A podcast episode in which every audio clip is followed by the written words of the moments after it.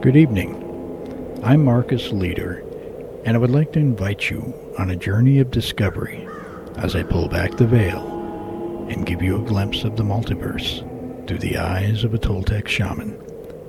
So sit back, relax, turn up the volume, and turn down the lights. You're now listening to The Shaman's Brew.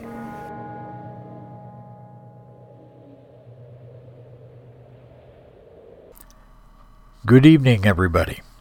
In this week's show, I'm going to be introducing you to the wisdom of my spiritual brother, Don Miguel Ruiz, as he shares with you the Toltec path to freedom and the dream of the planet.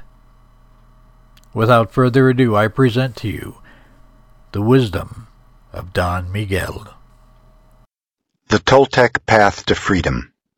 Breaking old agreements. Everyone talks about freedom. All around the world, different people, different races, different countries are fighting for freedom. But what is freedom? In America, we speak of living in a free country. But are we really free? Are we free to be who we really are?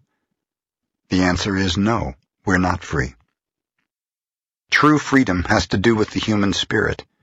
It is the freedom to be who we really are. Who stops us from being free? We blame the government. We blame the weather. We blame our parents, our religion, or God. Who really stops us from being free? We stop ourselves. What does it really mean to be free? Sometimes we get married and we say that we lose our freedom. Then we get divorced and we are still not free. What stops us? Why can't we be ourselves? We have memories of long ago when we used to be free and we loved being free, but we've forgotten what freedom really means. If we see a child who is 2 or 3, perhaps 4 years old, we find a free human. Why is this human free? Because this human does whatever he or she wants to do. The human is completely wild, just like a flower, a tree, or an animal that has not been domesticated. Wild. And if we observe humans who are 2 years old, we find that most of the time, these humans have a big smile on their faces and they're having fun. They're exploring the world. They're not afraid to play. They're afraid when they're hurt, when they're hungry, when some of their needs are not met. They don't worry about the past, don't care about the future, and only live in the present moment.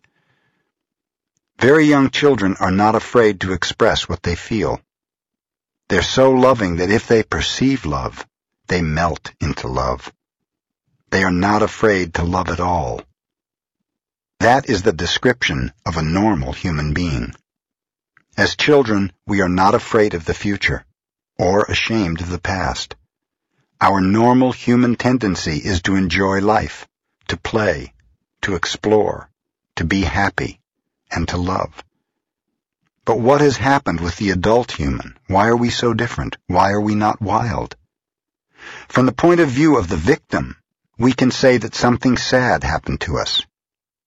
And from the point of view of the warrior, we can say that what happened to us is normal. What has happened is that we have the book of law, the big judge and the victim who rule our lives. We are no longer free because the judge, the victim, and the belief system don't allow us to be who we really are. Once our minds have been programmed with all that garbage, we're no longer happy.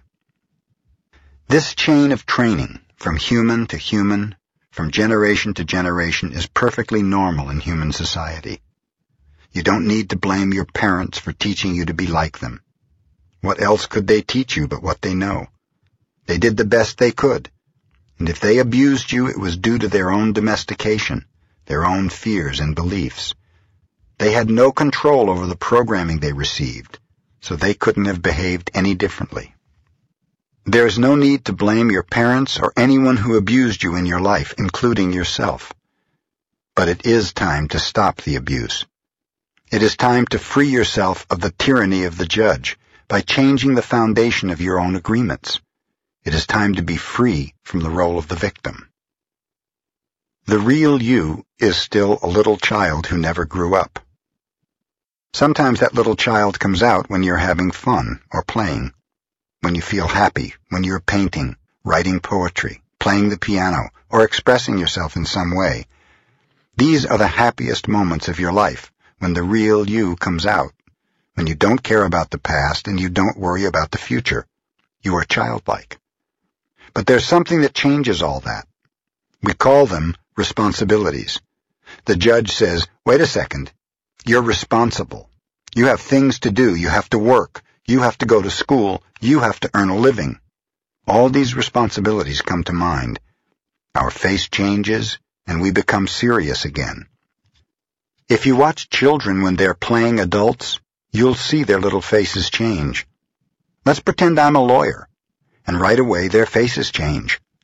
The adult face takes over. We go to court, and that is the face we see, and that is what we are. We are still children, but we've lost our freedom. The freedom we're looking for is the freedom to be ourselves, to express ourselves. But if we look at our lives, we'll see that most of the time we do things just to please others, just to be accepted by others, rather than living our lives to please ourselves. That is what's happened to our freedom. And we see in our society and all the societies around the world that for every 1,000 people, 999 are completely domesticated. The worst part is that most of us are not even aware that we are not free. There's something inside us that whispers to us that we are not free, but we do not understand what it is and why we are not free. The problem with most people is that they live their lives and never discover that the judge and the victim rule their mind, and therefore they don't have a chance to be free. The first step toward personal freedom is awareness. We need to be aware that we are not free in order to be free. We need to be aware of what the problem is in order to solve the problem. Awareness is always the first step, because if you're not aware, there's nothing you can change. If you're not aware that your mind is full of wounds and emotional poison, you cannot begin to clean and heal the wounds, and you'll continue to suffer. There's no reason to suffer. With awareness, you can rebel and say, "This is enough." You can look for a way to heal and transform your personal dream. The dream of the planet is just a dream. It is not even real. If you go into the dream and start challenging your beliefs, you'll find that most of the beliefs that guided you into the wounded mind are not even true. You'll find that you suffered all those years of drama for nothing. Why? Because the belief system that was put inside your mind is based on lies. That is why it is important for you to master your own dream. That is why the Toltecs became dream masters. Your life is the manifestation of your dream. It is an art, and you can change your life any time if you aren't enjoying the dream. Dream masters create a masterpiece of life. They control the dream by making choices. Everything has consequences, and the dream master is aware of the consequences. To be Toltec is a way of life. It is a way of life where there are no leaders and no followers, where you have your own truth and live your own truth. A Toltec becomes wise, becomes wild, and becomes free again. When we talk about the Toltec path to freedom, we find that they have an entire map for breaking free of domestication. They compare the judge, the victim, and the belief system to a parasite that invades the human mind. From the Toltec point of view, all humans who are domesticated are sick. They are sick because there is a parasite that controls the mind and controls the brain. The food for the parasite are the negative emotions that come from fear. If we look at the description of a parasite, we find that a parasite is a living being who lives off of other living beings, sucking their energy without any useful contribution in return, and hurting their host little by little. The judge, the victim, and the belief system fit this description very well. Together, they comprise a living being made of psychic or emotional energy, and that energy is alive. Of course, it's not material energy, but neither are emotions material energy. Our dreams are not material energy either, but we know they exist. One function of the brain is to transform material energy into emotional energy. Our brain is the factory of the emotions, and we have said that the main function of the mind is to dream. The Toltecs believe that the parasite, the judge, the victim, and the belief system has control of your mind. It controls your personal dream. The parasite dreams through your mind and lives its life through your body. It survives on the emotions that come from fear and thrives on drama and suffering. The freedom we seek is to use our own mind and body, to live our own life instead of the life of the belief system. When we discover that the mind is controlled by the judge and the victim, and the real us is in the corner, we have just two choices. One choice is to keep living the way we are, to surrender to the judge and the victim, to keep living in the dream of the planet. The second choice is to do what we do as children when parents try to domesticate us. We can rebel and say no. We can declare a war against the parasite, a war against the judge and the victim, a war for our independence, a war for the right to use our own mind and our own brain. That is why in all the shamanic traditions in America, from Canada to Argentina, people call themselves warriors, because they are in a war against the parasite in the mind. That is the real meaning of a warrior. The warrior is one who rebels against the invasion of the parasite and declares a war. But to be a warrior doesn't mean we always win the war. We may win, or we may lose, but we always do our best, and at least we have a chance to be free again. Choosing this path gives us, at the very least, the dignity of rebellion, and ensures that we will not be the helpless victim of our own whimsical emotions or the poisonous emotions of others. Even if we succumb to the enemy, the parasite, we will not be among those victims who would not fight back. At best, being a warrior gives us an opportunity to transcend the dream of the planet and to change our personal dream to a dream that we call heaven. Just like hell, heaven is a place that exists within our mind. It is a place of joy, a place where we are happy, where we are free to love and to be who we really are. We can reach heaven while we're alive. We don't have to wait until we die. God is always present, and the kingdom of heaven is everywhere. But first, we need to have the eyes and ears to see and hear that truth. We need to be free of the parasite. The parasite can be compared to a monster with 1,000 heads. Every head of the parasite is one of the fears that we have. If we want to be free, we have to destroy the parasite. One solution is to attack the parasite, head by head, which means we face each of our fears one by one. This is a slow process, but it works. Every time we face one of the fears, we are a little more free. A second approach is to stop feeding the parasite. If we don't give the parasite any food, we kill the parasite by starvation. To do this, we have to gain control of our emotions. We have to refrain from fueling the emotions that come from fear. This is easy to say, but it is very difficult to do. It is difficult because the judge and the victim control our mind. A third solution is called the initiation of the dead. The initiation of the dead is found in many traditions and esoteric schools around the world. We find it in Egypt, India, Greece, and America. This is a symbolic death which kills the parasite without harming our physical body. When we die symbolically, the parasite has to die. This is faster than the first two solutions, but it is even more difficult to do. We need a great deal of courage to face the angel of death. We need to be very strong. Let's take a closer look at each of these solutions. The art of transformation, the dream of the second attention. We've learned that the dream you're living now is the result of the outside dream, hooking your attention and feeding you all of your beliefs. The process of domestication can be called the dream of the first attention, because it was how your attention was used for the first time to create the first dream of your life. One way to change your beliefs is to focus your attention on all those agreements and beliefs and change the agreements with yourself. In doing this, you're using your attention for the second time, thus creating the dream of the second attention, or the new dream. The difference is that you're no longer innocent. When you were a child, this was not true. You didn't have a choice. But you're no longer a child. Now it's up to you to choose what to believe and what not to believe.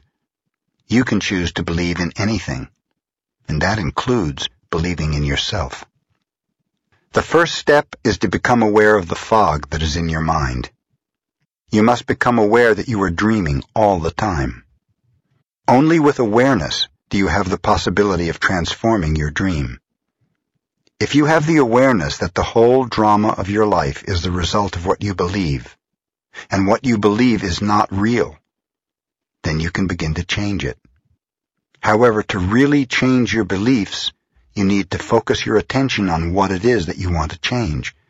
You have to know which agreements you want to change before you can change them.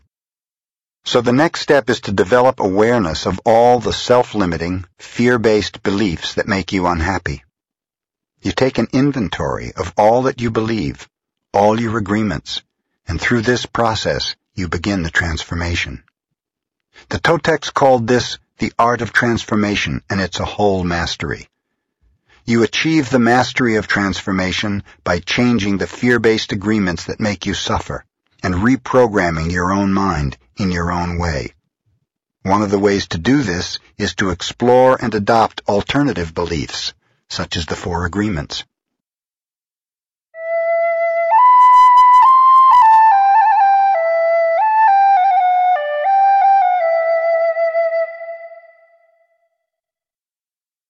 The decision to adopt the Four Agreements is a declaration of war to regain your freedom from the parasite. The Four Agreements offer the possibility of ending the emotional pain, which can open the door for you to enjoy your life and begin a new dream. It's up to you to explore the possibilities of your dream if you're interested. The Four Agreements were created to assist you in the art of transformation, to help you break the limiting agreements, gain more personal power, and become stronger. The stronger you get, the more agreements you can break, until the moment comes when you make it to the core of all those agreements. Going to the core of those agreements is what I call going into the desert. When you go into the desert, you meet your demons face to face. After coming out of the desert, all those demons become angels. Practicing the four new agreements is a big act of power. Breaking the spell of black magic in your mind requires great personal power. Every time you break an agreement, you gain extra power. You start by breaking agreements that are very small and require less power. As those smaller agreements are broken, your personal power will increase until you reach a point when you can finally face the big demons in your mind. For example, the little girl who was told not to sing is now 20 years old, and she still does not sing. One way she can overcome the belief that her voice is ugly is to say, "Okay, I will try to sing even if I do sing badly." Then she can pretend that someone is clapping and telling her, "Oh, that was beautiful." This may break the agreement a teeny, tiny bit, but it will still be there. However, now she has a little more power and courage to try again and again until finally she breaks the agreement. That's one way out of the dream of hell. But for every agreement you break that makes you suffer, you'll need to replace it with a new agreement that makes you happy. This will keep the old agreement from coming back. If you occupy the same space with a new agreement, then the old agreement is gone forever, and in its place is the new agreement. There are many strong beliefs in the mind that can make this process look hopeless. That's why you need to go step by step and be patient with yourself, because this is a slow process.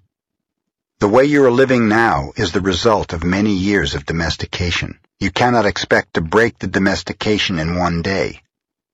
Breaking agreements is very difficult, because we put the power of the word, which is the power of our will, into every agreement we have made.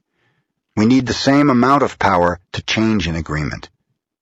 We cannot change an agreement with less power than we use to make the agreement, and almost all our personal power is invested in keeping the agreements we have with ourselves.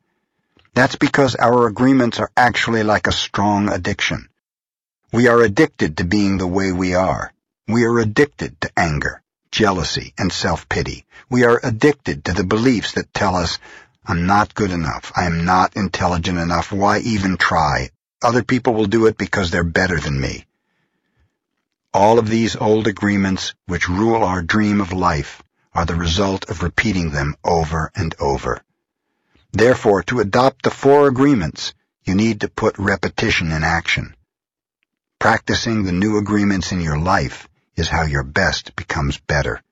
Repetition makes the master. The discipline of the warrior. Controlling your own behavior. Imagine that you awake early one morning, overflowing with enthusiasm for the day. You feel good.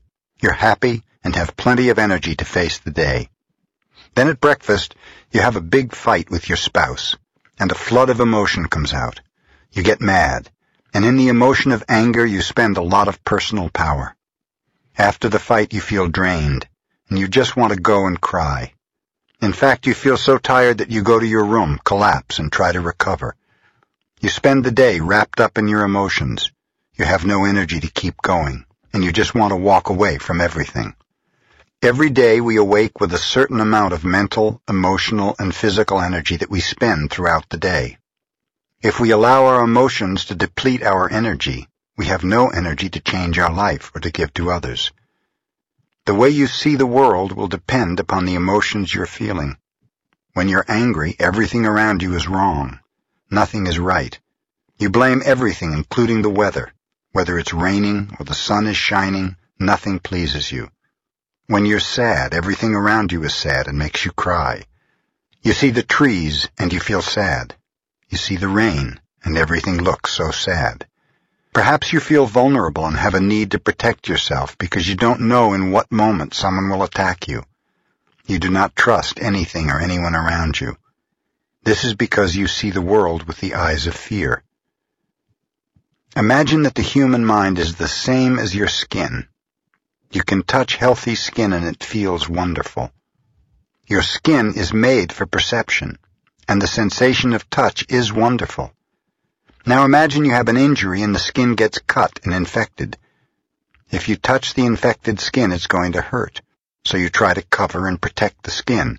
You will not enjoy being touched because it hurts.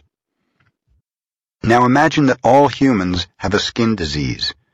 Nobody can touch each other because it's going to hurt. Everyone has wounds on their skin, so the infection is seen as normal. The pain is also considered normal. We believe we're supposed to be that way. Can you imagine how we would behave with each other if all the humans in the world had this skin disease? Of course, we would hardly ever hug each other because it would be too painful. So we would need to create a lot of distance between us. The human mind is exactly like this description of infected skin. Every human has an emotional body completely covered with infected wounds. Each wound is infected with emotional poison, the poison of all the emotions that makes us suffer, such as hate, anger, envy, and sadness. An action of injustice opens a wound in the mind, and we react with emotional poison because of the concepts and beliefs we have about injustice and what is fair. The mind is so wounded and full of poison by the process of domestication that everyone describes the wounded mind as normal. This is considered normal, but I can tell you, it is not normal. We have a dysfunctional dream of the planet, and humans are mentally sick with a disease called fear. The symptoms of the disease are all the emotions that make humans suffer: anger, hate, sadness, envy, and betrayal. When the fear is too great, the reasoning mind begins to fail, and we call this mental illness. Psychotic behavior occurs when the mind is so frightened and the wounds so painful that it seems better to break contact with the outside world. If we can see our state of mind as a disease, we find there is a cure. We don't have to suffer any longer. First, we need the truth to open the emotional wounds, take the poison out, and heal the wounds completely. How do we do this? We must forgive those we feel have wronged us, not because they deserve to be forgiven, but because we love ourselves so much, we don't want to keep paying for the injustice. Forgiveness is the only way to heal. We can choose to forgive because we feel compassion for ourselves. We can let go of the resentment and declare, that's enough. I will no longer be the big judge that goes against myself. I will no longer beat myself up and abuse myself. I will no longer be the victim. First, we need to forgive our parents, our brothers, our sisters, our friends, and God. Once you forgive God, you can finally forgive yourself. Once you forgive yourself, the self-rejection in your mind is over. Self-acceptance begins, and the self-love will grow so strong that you will finally accept yourself just the way you are. That's the beginning of the free human. Forgiveness is the key. You will know you have forgiven someone when you see them and you no longer have an emotional reaction. You'll hear the name of the person and you'll have no emotional reaction. When someone can touch what used to be a wound and it no longer hurts you, then you know you have truly forgiven. The truth is like a scalpel. The truth is painful because it opens all of the wounds which are covered by lies so that we can be healed. These lies are what we call the denial system. It's a good thing we have the denial system because it allows us to cover our wounds and still function. But once we no longer have any wounds or any poison, we don't need to lie anymore. We don't need the denial system because a healthy mind, like healthy skin, can be touched without hurting. It's pleasurable for the mind to be touched when it's clean. The problem with most people is that they lose control of their emotions. It is the emotions that control the behavior of the human, not the human who controls the emotions. When we lose control, we say things that we don't want to say and do things that we don't want to do. That's why it is so important to be impeccable with our word and to become a spiritual warrior. We must learn to control the emotions so we have enough personal power to change our fear-based agreements, escape from hell, and create our own personal heaven. How are we to become a warrior? There are certain characteristics of the warrior that are nearly the same around the world. The warrior has awareness. That's very important. We are aware that we are at war, and the war in our minds requires discipline. Not the discipline of a soldier, but the discipline of a warrior. Not the discipline from the outside to tell us what to do and what not to do, but the discipline to be ourselves, no matter what. The warrior has control, not control over another human, but control over one's own emotions, control over oneself. It is when we lose control that we repress the emotions, not when we are in control. The big difference between a warrior and a victim is that the victim represses and the warrior refrains. Victims repress because they are afraid to show the emotions, afraid to say what they want to say. To refrain is not the same thing as repression. To refrain is to hold the emotions and to express them in the right moment, not before, not later. That is why warriors are impeccable. They have complete control over their own emotions, and therefore over their own behavior.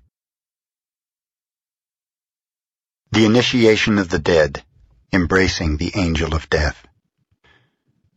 The final way to attain personal freedom is to prepare ourselves for the initiation of the dead, to take death itself as our teacher.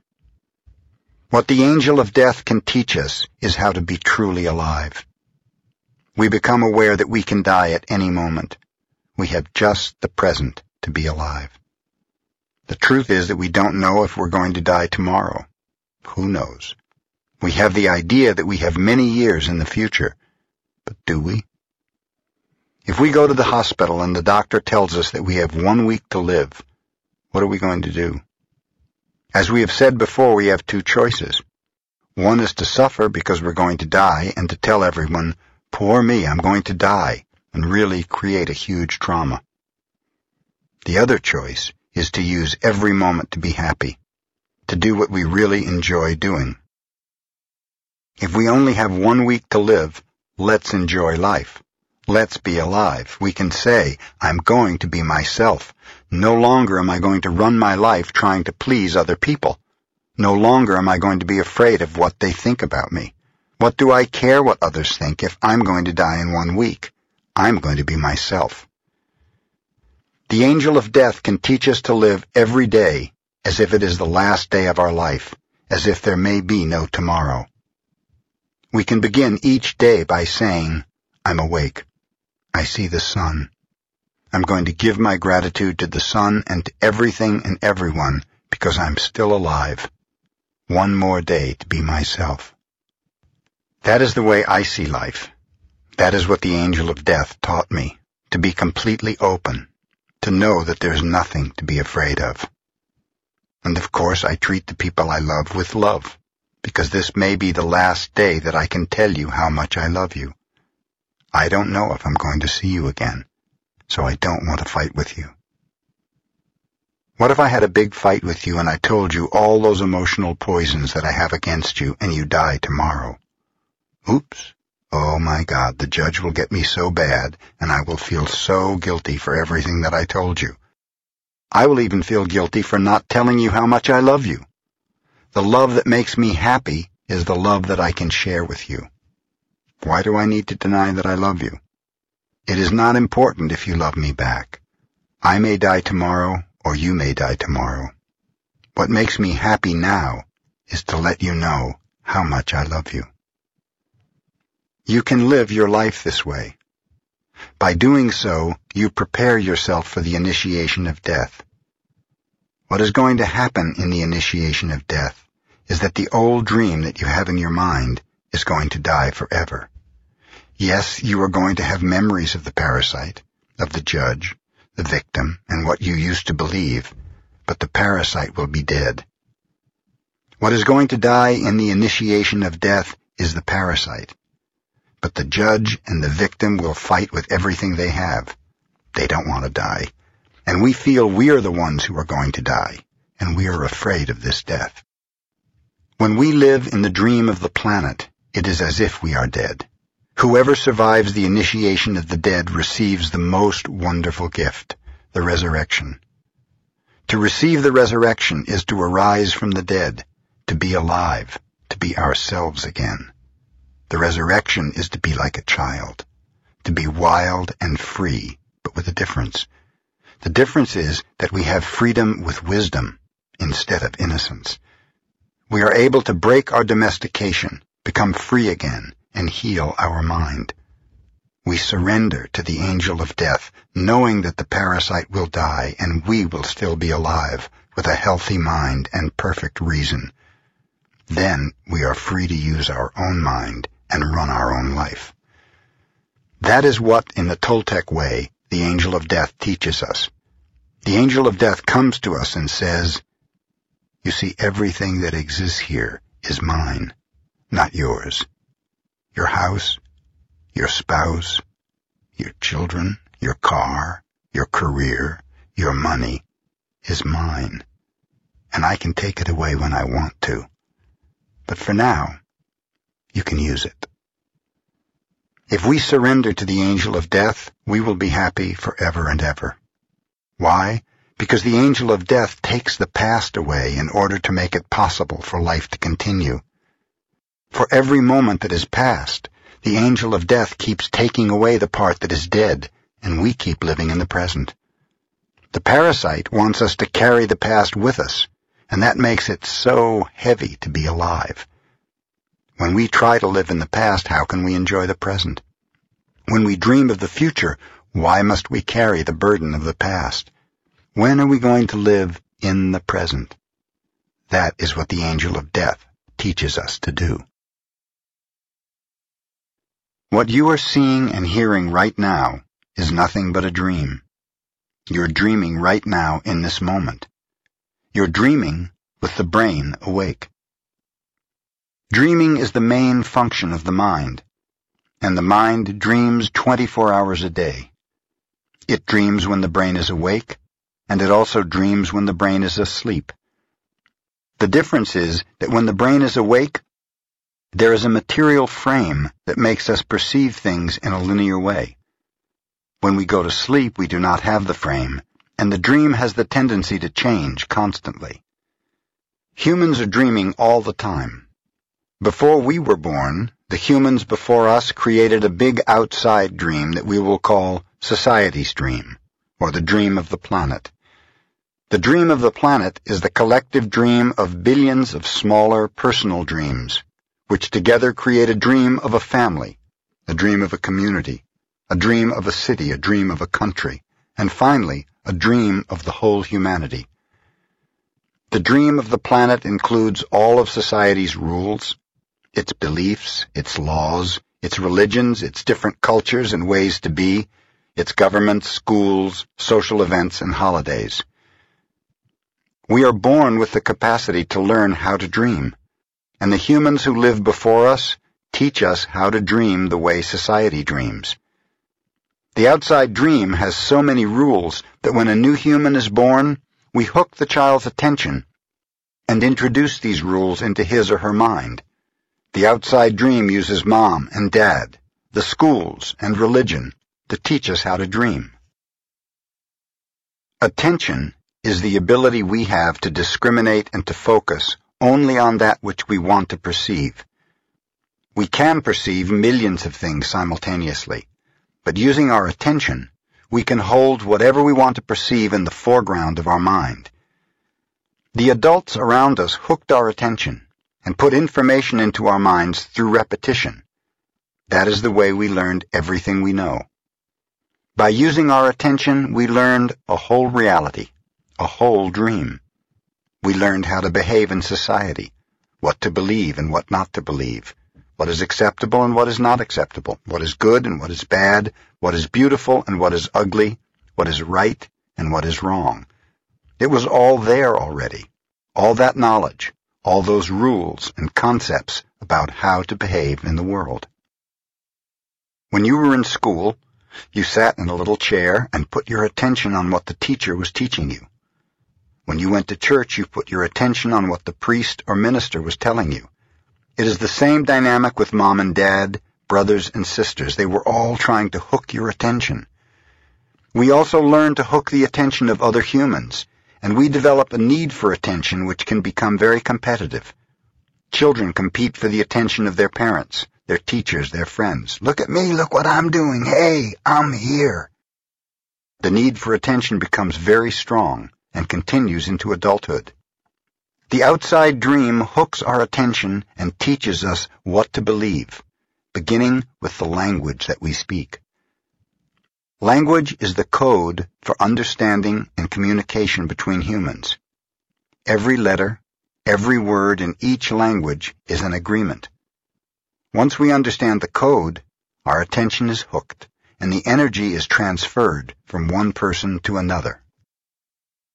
It was not your choice to speak English. You didn't choose your religion or your moral values. They were already there before you were born. We never had the opportunity to choose what to believe or what not to believe. We never chose even the smallest of these agreements. We didn't even choose our own name. As children, we didn't have the opportunity to choose our beliefs, but we agreed with the information that was passed to us from the dream of the planet via other humans. The only way to store information is by agreement. The outside dream may hook our attention, but if we don't agree, we don't store that information. As soon as we agree, we believe it, and this is called faith. To have faith is to believe unconditionally. That's how we learn as children. Children believe everything adults say. We agree with them, and our faith is so strong that the belief system controls our whole dream of life. We didn't choose these beliefs, and we may have rebelled against them, but we were not strong enough to win the rebellion. The result is surrender to the beliefs with our agreement. I call this process the domestication of humans. And through this domestication, we learn how to live and how to dream. In human domestication, the information from the outside dream is conveyed to the inside dream, creating our whole belief system. First, the child is taught the names of things: mom, dad, milk, bottle. Day by day, at home, at school, at church, and from television, we are told how to live, what kind of behavior is acceptable. The outside dream teaches us how to be a human. We have a whole concept of what a woman is and what a man is, and we also learn to judge. We judge ourselves, we judge other people, we judge the neighbors. Children are domesticated the same way that we domesticate a dog, a cat, or any other animal. In order to teach a dog, we punish the dog, and we give it rewards. We train our children whom we love so much the same way that we train any domesticated animal, with a system of punishment and reward. We're told, "You're a good boy," or "You're a good girl," when we do what mom and dad want us to do. When we don't, we are a bad girl or a bad boy. When we went against the rules, we were punished. When we went along with the rules, we got a reward. We were punished many times a day, and we were also rewarded many times a day. Soon we became afraid of being punished, and also afraid of not receiving the reward. The reward is the attention that we got from our parents or from other people like siblings, teachers, and friends. We soon develop a need to hook other people's attention in order to get the reward. The reward feels good, and we keep doing what others want us to do in order to get the reward. With that fear of being punished, and that fear of not getting the reward, we start pretending to be what we are not, just to please others, just to be good enough for someone else. We try to please mom and dad, we try to please the teachers at school, we try to please the church, and so we start acting. We pretend to be what we are not because we are afraid of being rejected. The fear of being rejected becomes the fear of not being good enough. Eventually, we become someone that we are not. We become a copy of mama's beliefs, daddy's beliefs, society's beliefs, and religion's beliefs. All our normal tendencies are lost in the process of domestication. And when we're old enough for our mind to understand, we learn the word no. The adults say, "Don't do this and don't do that."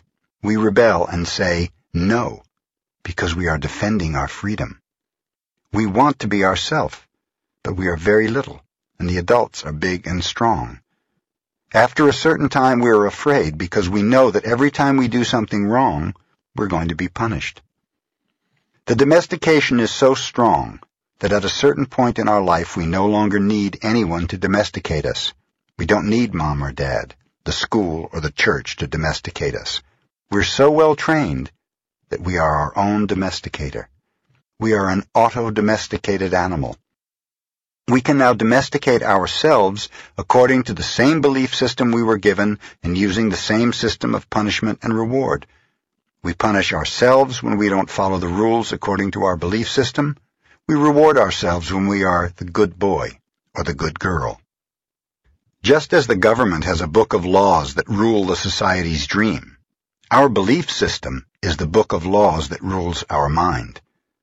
Without question, whatever is in that book of law is our truth. We base all of our judgments according to the book of law, even if these judgments go against our own inner nature. Even moral laws, like the 10 Commandments, are programmed into our mind in the process of domestication. One by one, all these agreements go into the book of law, and these agreements rule our personal dream. There's something in our minds that judges everybody and everything, including the weather, the dog, the cat, everything. The inner judge uses what is in our book of law to judge everything we do and don't do, everything we think and don't think, and everything we feel and don't feel. Everything lives under the tyranny of this judge. Every time we do something that goes against the book of law, the judge says we are guilty, we need to be punished, we should be ashamed. This happens many times a day, day after day, for all the years of our lives. There's another part of us that receives the judgments, and this part is called the victim.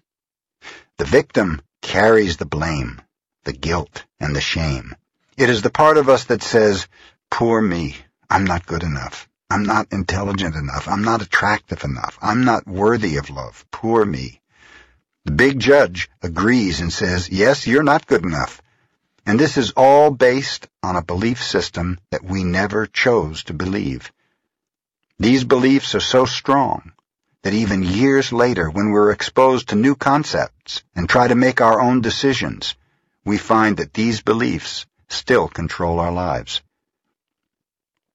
Whatever goes against the book of law will make you feel a funny sensation in your solar plexus, and it's called fear.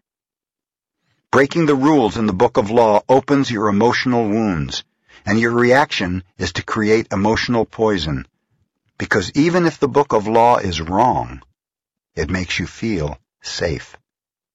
Anything that challenges what you believe is going to make you feel unsafe.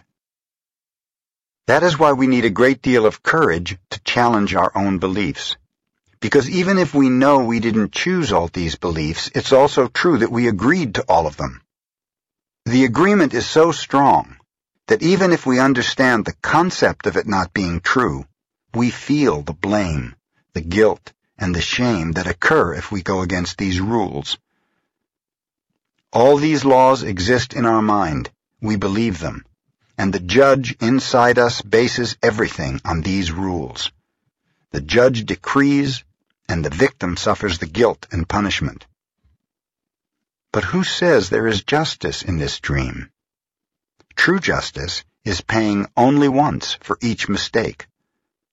True injustice is paying more than once for each mistake. How many times do we pay for one mistake? The answer is thousands of times. The human is the only animal on earth that pays 1,000 times for the same mistake. The rest of the animals pay once for every mistake they make, but not us. We have a powerful memory. We make a mistake, we judge ourselves, we find ourselves guilty, and we punish ourselves. If justice exists, then that was enough. We don't need to do it again. But every time we remember, we judge ourselves again, we are guilty again, and we punish ourselves again and again and again. If we have a wife or husband, he or she also reminds us of the mistake, so we can judge ourselves again, punish ourselves again, and find ourselves guilty again. Is this fair? How many times do we make our spouse, our children, or our parents pay for the same mistake? Every time we remember the mistake, we blame them again and send them all the emotional poison we feel at the injustice, and then we make them pay again for the same mistake. Is that justice? The judge in the mind is wrong because the belief system, the book of law, is wrong. The whole dream is based on false law. 95% of the beliefs we have stored in our minds are nothing but lies, and we suffer because we believe all these lies. In the dream of the planet, it is normal for humans to suffer, to live in fear, and to create emotional dramas. The outside dream is not a pleasant dream. It is a dream of violence, a dream of fear, a dream of war, a dream of injustice. The personal dream of humans will vary, but globally, it is mostly a nightmare. If we look at human society, we see a place so difficult to live in because it is ruled by fear. Throughout the world, we see human suffering, anger, revenge, addictions, violence in the street, and tremendous injustice. It may exist at different levels in different countries around the world, but fear is controlling the outside dream. If we compare the dream of human society with the description of hell that religions all around the world have promulgated, we find they are exactly the same. Religions say that hell is a place of punishment, a place of fear, pain, and suffering, a place where the fire burns you. Fire is generated by emotions that come from fear. Whenever we feel the emotions of anger, jealousy, envy, or hate, we experience a fire burning within us. We are living in a dream of hell. If you consider hell as a state of mind, then hell is all around us. Others may warn us that if we don't do what they say we should do, we will go to hell.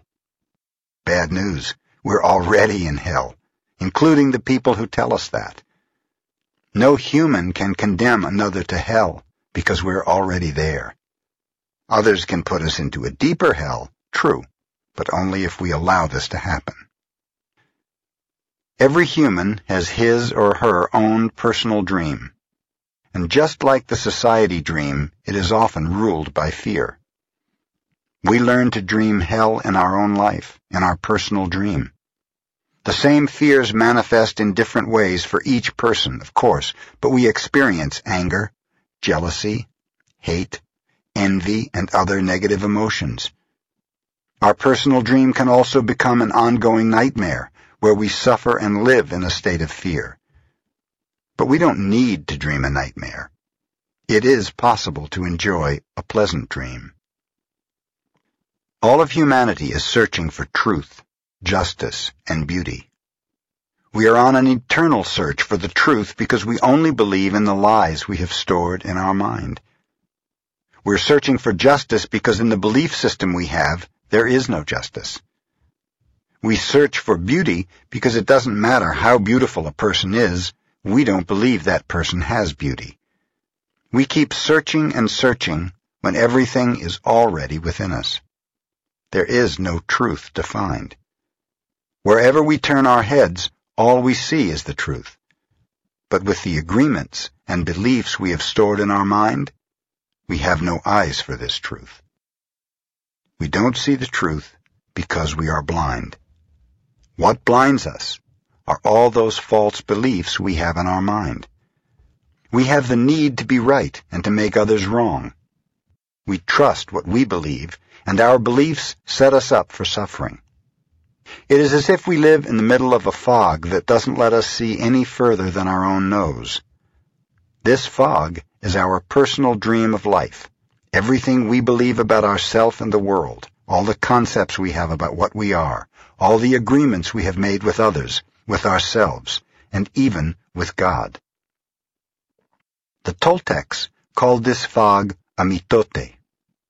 The mitote can be compared to a huge marketplace where thousands of people are talking at the same time and nobody understands each other. This is the condition of the human mind, a big mitote. And with that big mitote, we cannot see what we really are. In India, they call the mitote Maya, which means illusion. It is the personality's notion of I am. We cannot see who we truly are. We cannot see that we're not free. That is why humans resist life. To be alive is the biggest fear humans have. Death is not the biggest fear we have.